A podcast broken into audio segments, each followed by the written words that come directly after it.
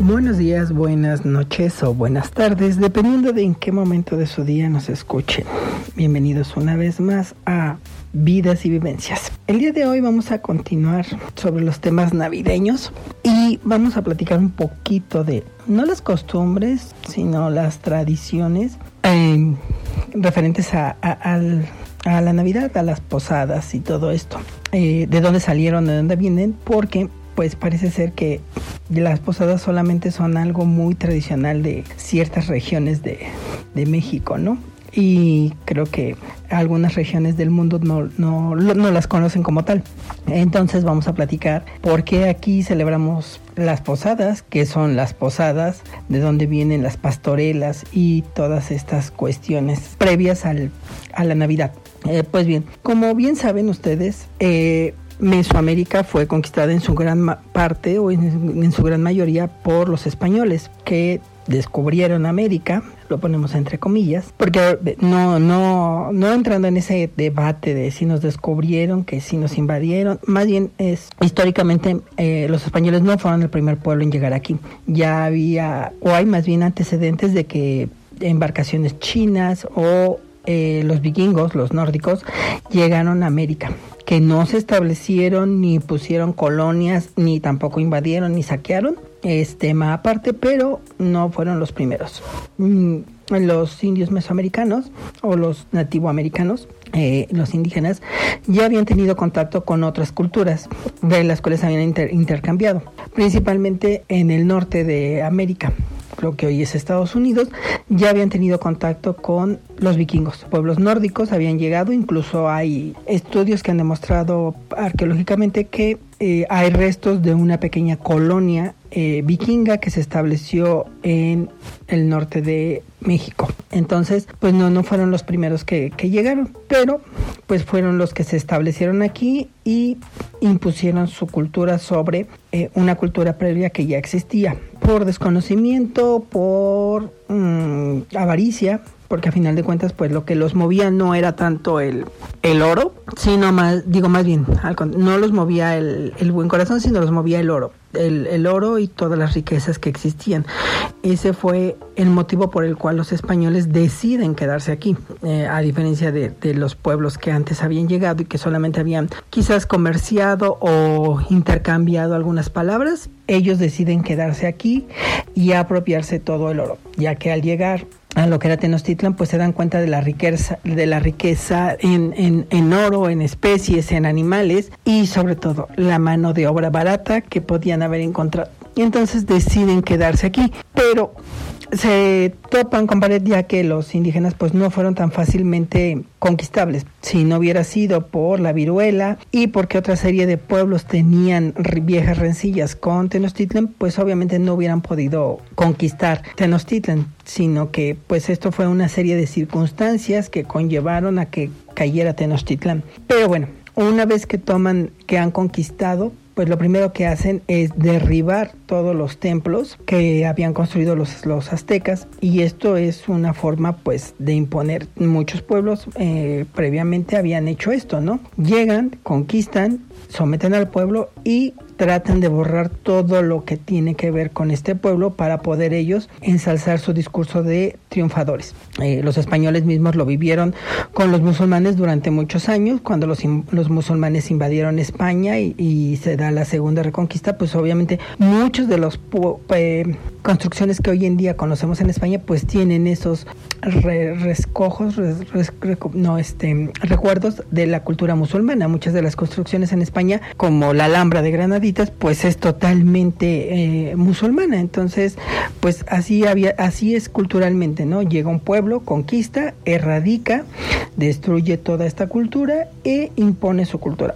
Los españoles, pues solamente repiten un patrón que se venía dando históricamente desde hace milenios y lo hacen destruyendo los templos y encima de ellos construyen sus propias iglesias.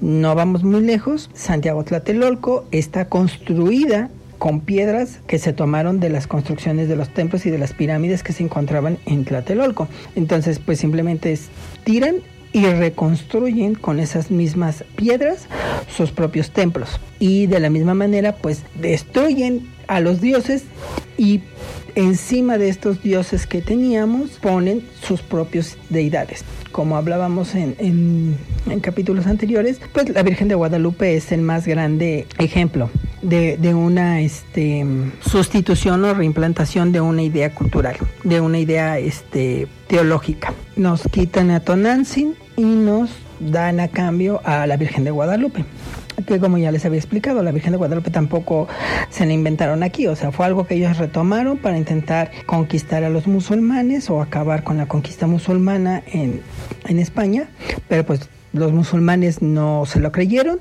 entonces pues bueno, guardaron esta virgen y una vez que llegan aquí a España, a América, pues una forma de, conquistar a los, a los indígenas y de someterlos pues fue eso, ¿no? Cambiarles a sus dioses e implantando nuevos dioses. La Virgen de Guadalupe no apareció de casualidad en, en, en ese cerro porque no es así como de, uh, casualmente apareció, no fue un plan orquestado de una manera tal que se suplantara la imagen de Tonantzin, porque a Tonantzin, nuestra madrecita, eh, que así la conocían los, los indígenas, se le adoraba en ese cerro. Precisamente ese era un cerro en donde a ella se le adoraba.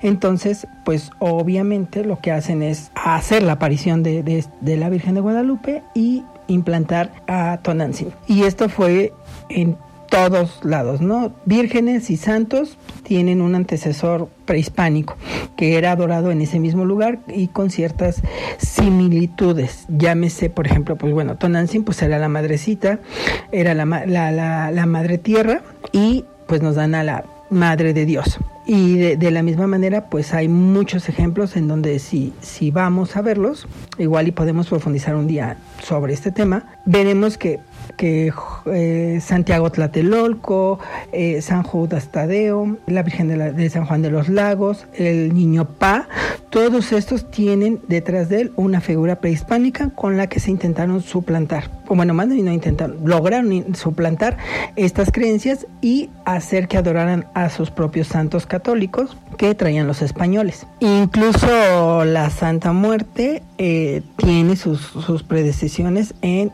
eh, Mitlanticutli, señor, la señora del inframundo, que cuida los o que, tiene que ver con los muertos y la Santa Muerte. incluso hoy en día se ha estado, en algunos lugares se ha estado tratando como de rescatar y aunque muchos creen que un templo que se encuentra aquí cerca de Tepito, eh, que tiene que ver con una figura de una osamenta, lo muchos lo relacionan con la Santa Muerte, pero no, es un culto a Mitlanticutli.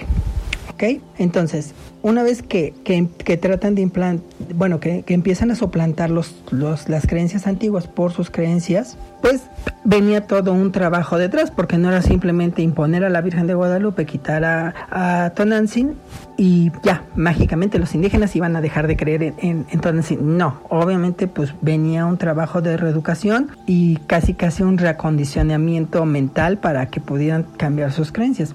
¿Que les costó mucho trabajo? Sí, claro, porque como les mencionaba, en muchos de estos templos se han encontrado en estas iglesias que dentro de, los santos y de las vírgenes hay figuras de, los dioses, pequeñas figuras de los dioses o detrás de los altares se han llegado a encontrar pues a estos dioses. Obviamente pues los indígenas lo que hacían era ir, presentar sus respetos o su adoración a esta virgen, a este santo, a este dios, pero pues por detrás estaban sus propios dioses que no dejan, o sea, no, no fue un cambio que se diera de la noche a la mañana. Pero dentro de este mismo proceso de, de, reacondicionamiento, de, de, implantar una nueva idea, pues tuvieron que buscar también el cómo para los indígenas pues fuera más eh, aceptable, más fácil y más bonito que ellos pudieran participar de estas tradiciones. Mientras eh, los europeos católicos festejaban el nacimiento del niño Jesús, aquí en Mesoamérica también se realizaba una festividad y era la festividad del niño Sol, el renacimiento de Huitzilopochtli. Esta festividad se llevaba a cabo durante el primer día del mes Panken,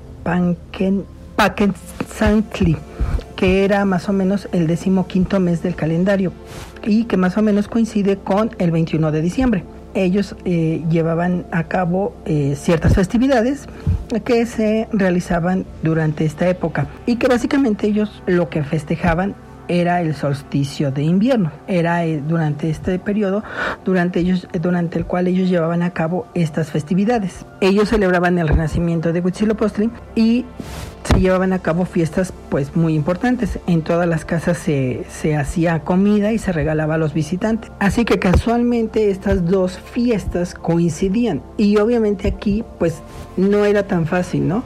O sea, no era como que los españoles un día llegaran y prohibieran eh, las festividades como lo llegaron a hacer durante el Imperio Romano, ¿no? Que prohibían ciertas eh, festividades a los dioses y el emperador decía, a partir de ahorita solamente vamos a festejar a Jesús. Aquí no era tan fácil porque pues no era un pueblo que estuviera tan sometido a las ordenanzas eh, ni a las leyes y aparte no venían por parte del gobierno. Este era un trabajo que tenía que hacer la iglesia como tal principalmente las órdenes mendicantes, que fueron a las que se les dio la potestad de catequizar a los indígenas. Entonces ellos tenían que hacer este trabajo. Los españoles como tal, o el ejército español, o la fuerza civil como tal, lo que hacía era destruir las iglesias y, y obligar a los indígenas a construir, bueno, más bien, destruir los templos y construir las iglesias. Ese era el trabajo pues físico o la parte física que se podía ver. Pero las creencias pues iban más allá porque no era como que llegaras con un lápiz y borraras de la memoria las festividades de, del niño del niño Dios Sol del niño sol y que impusieras las del niño Dios, porque no era así tan fácil. Era lo mismo que con las creencias de sus dioses. Aunque por fuera ellos adoraban a la Virgen de Guadalupe, pues seguían yendo a adorar a su madrecita. Entonces, los, los españoles y, los, y, las, y la iglesia tuvieron que ver la manera de cómo poder borrar estas festividades e implantar e imponer totalmente sus festividades, ya que coincidían en las fechas, ¿sí?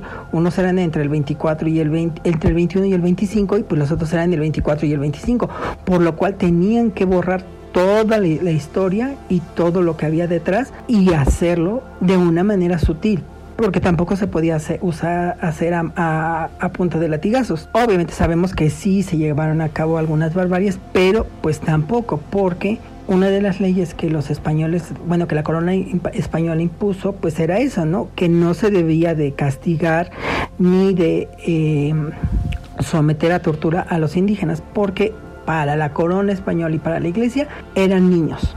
Esa era la visión que ellos tenían de los indígenas. No los veían como personas, no los veían como hombres, como mujeres, los veían como niños. Según desde su, desde su concepción eran niños inocentes que desconocían por completo lo que era la verdad de Dios o la, o la, ley de Dios, por lo cual no podían ser sometidos a las mismas leyes. Entonces, aunque ellos adoraran a sus dioses y que esto fuera penado por la Santa Inquisición, aún así no podían ser sometidos a los mismos tratamientos porque desconocían, o sea, el hecho de no saber los eximía de culpa. Entonces, la iglesia busca una manera de cómo eh, darle vuelta a la sartén o idolar la pastilla literalmente a los indígenas para que ellos pues dejen de creer en Huitzilopochtli y empiecen a festejar a Jesús. ¿Y cómo lo hacen? Pues en primera eh, crean lo que son las pastorelas. Las pastorelas son una representación de eh, todo lo que tiene que vivir la Virgen María, el Señor San José, desde que se anuncia el nacimiento del niño Jesús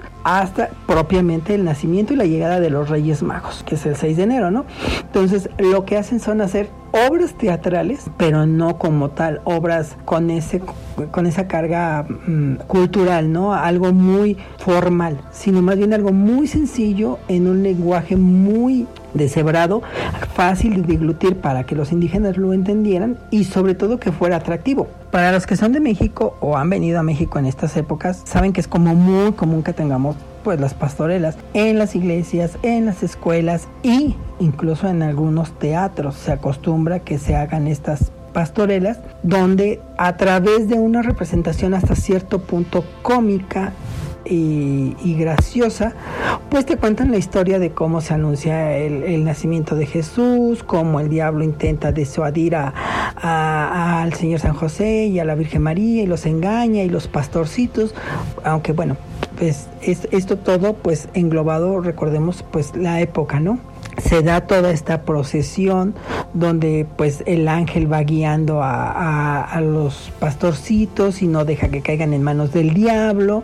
Obviamente porque todo esto pues lleva ese mensaje cultural, ¿no? De que si tú te vas con el diablo y no vas a adorar al niño Jesús, pues obviamente vas a sufrir consecuencias y vas a sufrir infierno. O te vas a ir al infierno, ¿no? Que es lo que te vende la iglesia católica principalmente. Entonces, pues venden esta idea de que si tú no vas con el niño Jesús y te vas con el diablo, pues obviamente pues te vas a acabar mal. Entonces, dentro de esta obra de teatro, pues nos cuentan la historia, eh, nos dan esos mensajes subliminales, ¿no? De cuál es lo bueno, cuál es lo malo, hacia dónde debes ir, hacia dónde no debes ir. Y obviamente pues ha ido cambiando con el tiempo. Hoy en día las pastorelas aquí en México pues también llevan esa carga política donde se critica a los gobiernos o a ciertos sectores de la política, eh, haciéndolos poniéndolos del lado de los malos, del diablo, y obviamente pues el pueblo oprimido pues van a ser siempre los pastorcitos. Estas eh, pastorelas pues principalmente iban enfocadas a los indígenas, como les decía, eh, se representaban en los pórticos de la iglesia y obviamente pues al principio los que participaban pues eran los, los frailes que representaban los diferentes papeles y pues algunas que otras personas de la comunidad que, que venían de España y pues obviamente sabían de qué iba pues la tradición. Entonces pues empezaron a crear estas pastorelas y era una forma de cómo reeducar a los indígenas. Y como les digo, lo hacían de una manera muy sencilla, muy eh, simple, porque para ellos eran niños, eran niños y pues la inteligencia de un niño pues a veces eh, según ellos, no daba para más. Entonces, por lo tanto, se tenía que hacer de una manera fantasiosa, cómica, graciosa, que no fuera aburrida, porque no era, como les digo, una obra de teatro formal como ir a ver eh, la Iliada o ir a ver Don Quijote o ir a ver este cualquier otra obra de teatro donde pues uno tiene que estar en silencio, es todo muy solemne y todo muy propio. No, aquí todo era muy sencillo, lleno de risas, lleno de música, porque de esta manera pues obviamente los captaban la, atención de los indígenas y pues obviamente pues iban inculcando esa pequeña semillita. Obviamente esta, esta, educación pues tampoco iba como muy enfocada a los adultos porque pues los adultos ya iban de salida y era como muy difícil que pudieran cambiar de ideas de manera sencilla. Más bien esto iba para el colectivo, para la comunidad, pero principalmente para los niños, que eran los que pues en el futuro tendrían eh, que ser católicos. Por lo tanto pues también va muy enfocado lo que sigue a los niños, que es la posada. Como les había contado, pues obviamente la posada se hace durante los nueve días previos al 24 y representa los nueve meses del embarazo de la Virgen María para tener al niño Jesús. Durante, eh, bueno, la iglesia o bueno, la Biblia nos narra, nos dice que el Señor San José y la Virgen María tienen que huir para poder tener al niño Jesús en un lugar seguro porque son perseguidos por huyen del rey Herodes. Esto porque según la tradición eh, los Reyes Magos pues habían visto una estrella que los guiaba y habían tenido un encuentro con un ángel que les anunció el nacimiento del verdadero rey. Entonces pues cuando ellos van en su camino se encuentran con el rey Herodes, le comentan hacia dónde van y por lo tanto el rey Herodes empieza a este, buscar este rey que pues él teme que lo va a reemplazar. Y también de ahí viene el, pues lo del 28 que es cuando se matan a los niños. El rey Herodes manda matar a todos los niños recién nacidos de su reino. Es el, eh, la muerte de los inocentes y que se celebra pues el día de los inocentes que antiguamente eh, era como de, de bromas. Todavía aquí eh, hasta hace algunos años. Creo que hoy en día todavía algunos eh, periódicos digitales lo acostumbran, donde se anunciaban noticias falsas, ¿no? Donde los periódicos traían en su portada una noticia falsa, totalmente inverosímil, no sé, como que México había ganado la Copa Mundial y pues obviamente ya en las páginas interiores pues traían las noticias normales. Pero bueno, Herodes los persigue porque pues quiere matar al niño Jesús y entonces por eso huyen y van pues buscando dónde, dónde, dónde nazca el niño hasta que llegan a Belén, pero durante esos nueve meses pues ellos van peregrinando, ¿no? Entonces traslapan esa parte a las posadas. Obviamente se hace nueve días antes, en donde se cantan los, los villancicos, se canta el pedir posada y de esta manera representan y van pues obviamente como les digo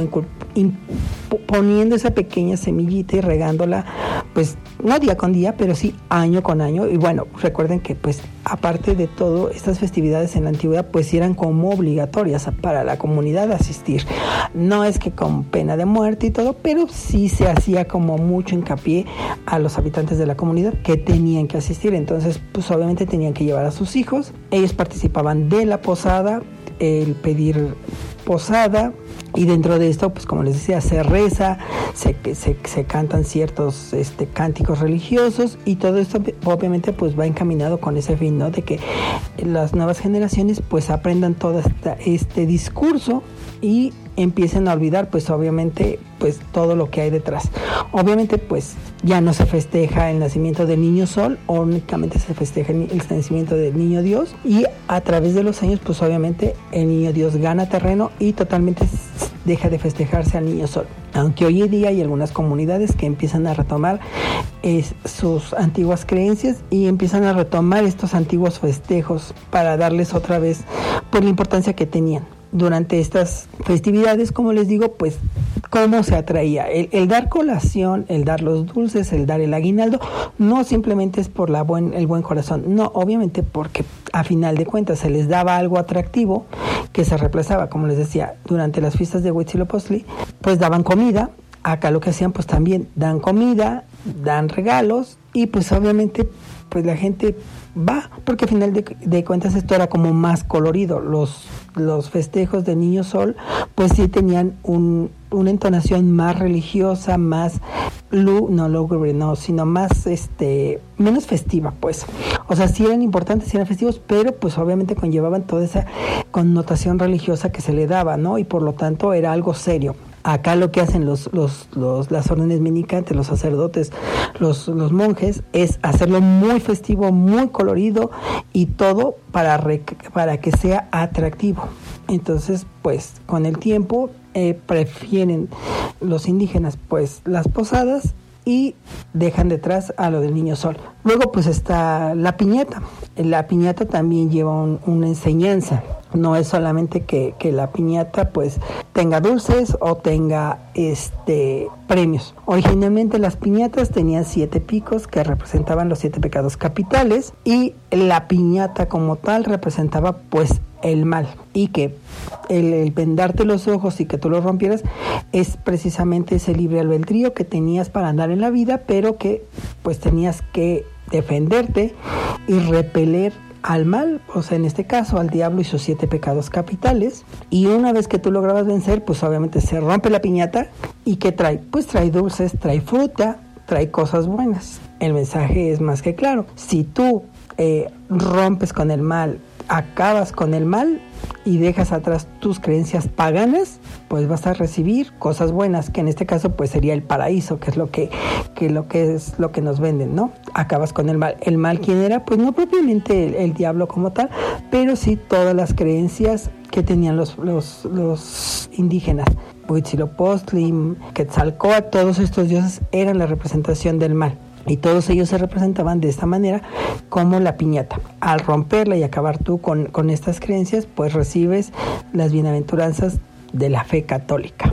Y bueno, propiamente el 24 pues ya nace niño Jesús y de la misma manera pues se te siguen otorgando regalos porque pues sí, se daban regalos, se daban pequeñas bolsitas con dulces, con pan o con algo que, que simbolizaba que cuando llegaba Jesús pues eras premiado por estar ahí y en lugar de ser sacrificado, porque sí, obviamente durante las festividades también se hacían sacrificios humanos, en, en el caso de los eh, indígenas, pues sí, se hacían algunos sacrificios y pues obviamente pues borraban esta parte con la entrega de regalos y con alimentos, con la cena y seguían haciendo algo más atractivo y no tan ceremonioso ni tan litúrgico como tendría que ser o era, y lo cambian algo muy festivo, muy colorido, para que fuera atractivo para los eh, habitantes de Mesoamérica. Es por esa razón que propiamente las posadas son algo como muy mexicano, porque, o bueno, más bien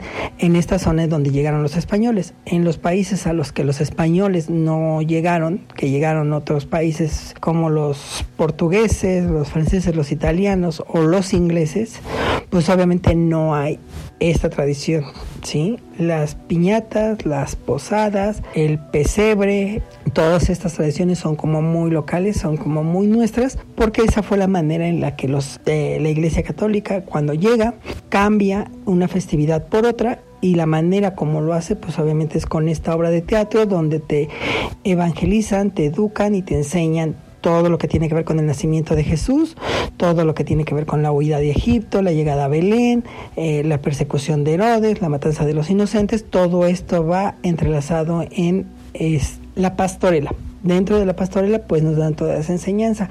Después pues vienen las posadas donde se vuelve a recalcar esa parte de cómo es perseguido, cómo nace y cómo los ángeles este, pues se alegran del nacimiento de Jesús porque es el verdadero Dios, el rey de reyes, el verdadero rey. Entonces pues va encaminado. Y luego viene pues como les digo, la piñata que es la representación del mal. Entonces, una vez que, que, se hacía todo el peregrinaje, la posada, se pedía posada, se rezaba y todo, pues al final lo que se hacía era romper la piñata, acabar con el mal y con estos pecados capitales. Porque como les digo, en un inicio las piñatas tenían siete picos que representaban eh, los siete pecados capitales. Y bueno, pues la cena de Navidad aquí es pues todo un sincretismo, ¿no? Porque tenemos por un lado el bacalao, que es una comida tradicional española, totalmente con, con aceitunas, alcaparras, aceite de oliva. Y por el otro lado pues tenemos ciertos manjares como eh, los romeritos, el lomo de cerdo, aunque bueno, también los cerdos vienen de España, pero pues nosotros teníamos aquí los jabalís, este, el pavo, eh, que es nativo de aquí de América, y pues obviamente hacemos una combinación a la hora de cenar, ¿no? Porque tenemos por un lado lo español, lo prehispánico y una combinación que hemos hecho hasta hoy en día para la cena de Navidad. Y bueno, pues ese es de dónde vienen las posadas, de dónde viene el pedir posada, este, las pastorelas, las piñatas, pues bueno, ese es el por qué existen y por qué las tenemos hoy en día. Y bueno, para Año Nuevo, pues creo que la única tradición que tenemos, pues es el de las 12 uvas, que esa pues es totalmente este, europea, es una tradición que hemos, que se ha mantenido hoy en día y que bueno, pues a final de cuentas el de las 12 uvas, ¿no? El comer 12 uvas. Aunque, pues bueno, esta tradición viene porque en alguna ocasión los, los agricultores tenían un exceso de uvas, no las podían vender porque nadie las compraba y entonces decidieron eh, ponerlas en oferta, pero también eh, decir eso, que si tú te comías 12 uvas durante las 12 campanadas del año nuevo, pues ibas a obtener 12 deseos. Y fue una manera de poder vender el exceso de uvas que tenían durante el invierno, que, que no era tan fácil venderlas, y posteriormente pues es una tradición que hoy en día se sigue teniendo aquí en, en, México. Como les digo, es una tradición totalmente europea, española y que incluso ha sobrepasado porque es algo que se hace en muchos países, no solamente en México o en América, en España, sino también en países como Francia, Italia, Inglaterra, eh, Estados Unidos. En algunas regiones se lleva a cabo esta tradición del comer pues las 12 uvas. Y bueno, ya de ahí pues tenemos otras ideas, ¿no? Como el de ponerte ropa nueva, porque si te pones ropa nueva, te vas a, este, vas, a, estrenar ropa todos los días del año que todas esas tradiciones pues básicamente vienen pues de los comerciantes, ¿no? Eh, los comerciantes propagan este rumor, esta idea y con el tiempo pues esta idea se va acentuando y el de comprar ropa nueva y estrenar todo, ¿no? O sea que eh, para la cena de, de, Año Nuevo tú tienes que ir con ropa nueva, que es como les decía, pues en, mi época el niño Dios te traía ropa y esa ropa no te la podías poner hasta el 31, hasta el año nuevo, hasta la cena de fin de año te la ponías para que cuando estuviera el año nuevo tú estuvieras estrenando ropa. También pues vienen el, que, el que use ciertos colores de ropa interior, ¿no? Que si es rojo para traer el amor, que si es amarillo para el dinero, que si es verde para la salud, que si es blanco para la paz y, la armonía.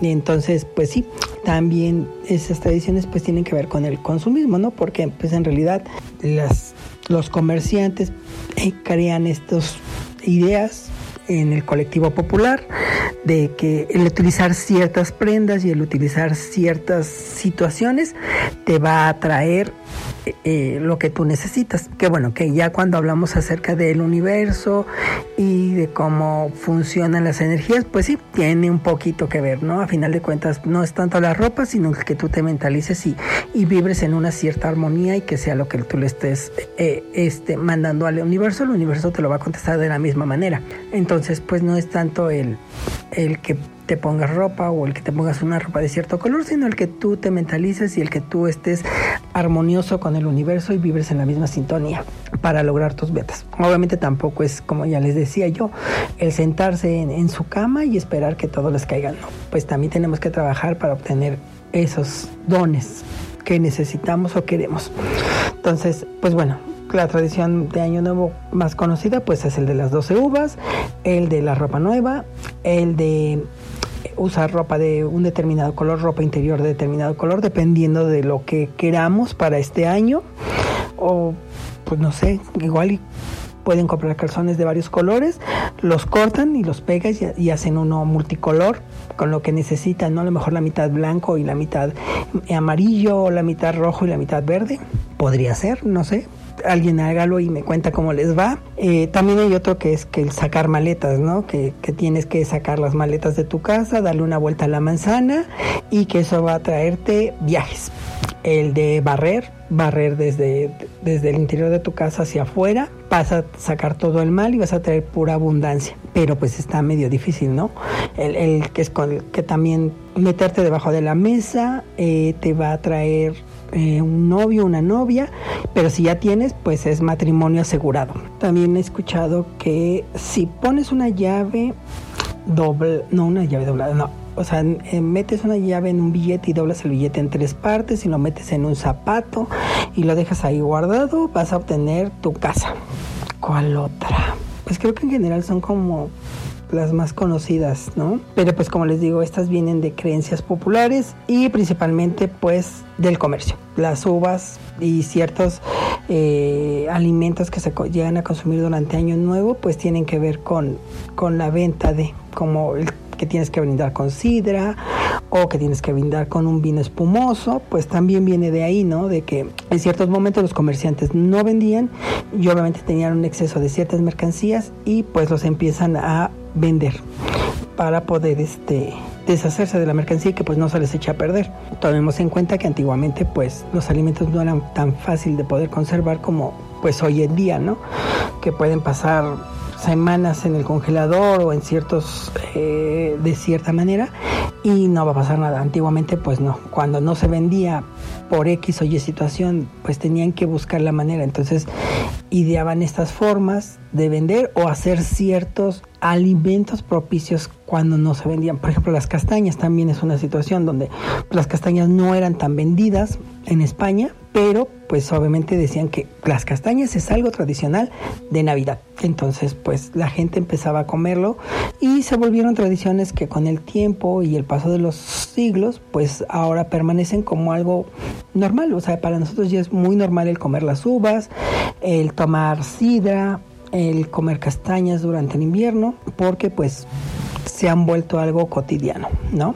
Pero a veces tenemos que preguntarnos de dónde vienen pues estas ideas preconcebidas y, cuestionarlas un poquito de la misma manera que cuestionamos las reglas a veces de la sociedad o a nuestras autoridades familiares, como a los padres o a los abuelos, cuestionamos estas ideas, pues también debemos de cuestionarnos de dónde vienen todas estas tradiciones y ver por qué se hicieron y si realmente van a funcionar, que realmente yo no creo que funcionen. Creo que la, única tradición o creencia antigua que, que sí funciona es la de las castañuelas cabañuelas, perdón, cabañuelas. En los pueblos se tiene la creencia de que eh, los primeros 12 días del año van a representar cómo va a ser el clima durante el año. Es decir, el día primero pertenece a enero, el día 2 a febrero, el día 3 a marzo y así sucesivamente hasta llegar al día 12 y luego bien de regreso a las cabañuelas, es decir, el día 13 es este diciembre, el día 14 es noviembre y así hasta llegar al día 24 que sería otra vez enero. Y los últimos seis días del año eh, se toman la mitad y la mitad. Pero bueno, en esta creencia popular se cree eso, que es como una forma de predecir el clima. Entonces, pruébenlo. Digo, yo sí lo he hecho y sí, sí, a veces sí llegan a coincidir. Aunque últimamente con el cambio climático y estas situaciones ya no es tan, tan, tan real, pero yo recuerdo que sí, todavía hace unos 15, 20 años, sí era muy preciso de que las cabañuelas funcionaran. Las cabañuelas. Es decir, que si el primero de enero pues hace mucho frío, eso nos va a decir que todo enero va a ser frío. Si el día 3, que es marzo, llueve, eso quiere decir que durante marzo va a llover. Y así sucesivamente, el clima que teníamos durante el, eh, ese día que correspondía a ese mes, pues es el clima que vamos a tener. Igual y pruébenlo con febrero, ya ven que dicen que febrero loco y marzo otro poco. Y sí, febrero es un día en el que de repente tienes todos los climas. Entonces el día 2, bueno, más bien el día 2 es un día en el que vas a tienes todos los climas como en febrero, porque en febrero de repente llueve, de repente hace calor, de repente hace frío, de repente hace aire, ¿no? Y el día 2 sí, sí es así. Entonces las cabañuelas sí es como una creencia popular que sí tiene un bueno, no, no, no, sé qué sustento tenga, pero en mi experiencia sí es algo muy, muy real. Igual pregúntenle a sus, a sus mamás, a sus abuelitos si saben lo que son las cabañuelas y pues empiecen a practicarlas y a ver qué tal les va. Pero bueno, por el día de hoy es todo. Nos vemos la siguiente semana, que ya será el 2024. Empezaremos un nuevo año. Eh, espero que todos hayan cumplido sus metas este año y hayan logrado todos sus propósitos. Y si no, pues bueno, tienen un nuevo año para, para completar estas metas, estos propósitos y que lo que se propongan hacer durante este 2024 eh, lo logren. Yo tengo por ahí algunos planes y espero lograrlos de la misma manera que espero que ustedes logren los suyos, lo que se propongan, ya sea cambiar de trabajo, cambiar de lugar de, de donde radican, casarse, tener hijos, emprender su nuevo un negocio por ustedes mismos, divorciarse, ¿por qué no? O sea, no es malo un divorcio, también es bueno a veces terminar una relación cuando ya no funciona, cambiar de carrera, si, si ya terminaron la carrera y se están dando cuenta de que no es lo suyo, pues déjenlo, están a tiempo. Preferible decir me equivoqué y cambiar de carrera, terminar siendo un profesionista frustrado. Igual si se casaron y no era lo suyo, pues adelante, ¿no? Hacer ejercicio, mejorar su estilo de salud y su alimentación o lo que quieran, aprender un nuevo oficio, aprender una nueva carrera, tomar un curso, lo que ustedes quieran, es el momento perfecto para hacerlo. Nunca es demasiado tarde ni nunca es demasiado, ¿cómo se dice? Pues sí, nunca es demasiado tarde para hacer algo nuevo, lo que ustedes quieran. Así que si se han planteado esa posibilidad de hacer o dejar de hacer algo o dejar de estar en un lugar, pues es el momento. Es el año del dragón también, el 2024, y, y para los chinos pues el dragón representa que es eso, ¿no? Renacimiento, reinicio, prosperidad. Entonces, pues ese es el momento justo en el que pueden replantearse sus ideas, replantearse su vida y ¿por qué no volver a comenzar o darle un giro a lo que están haciendo? Entonces les deseo que tengan el mejor de los años, que lo pasen con sus seres queridos esta noche vieja y que el año nuevo les traiga todo lo que aquí pidan.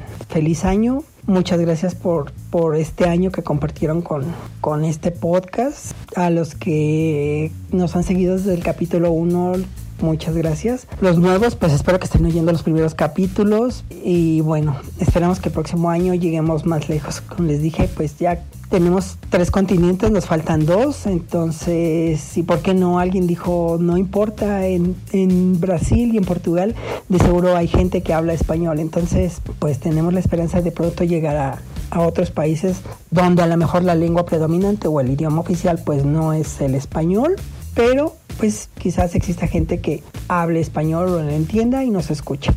Eh, gracias a Eddie Guerrero por apoyarnos en este proyecto y espero que podamos vernos el próximo año. Muchas felicidades, les mando un caluroso abrazo, tengan una excelente semana, adiós.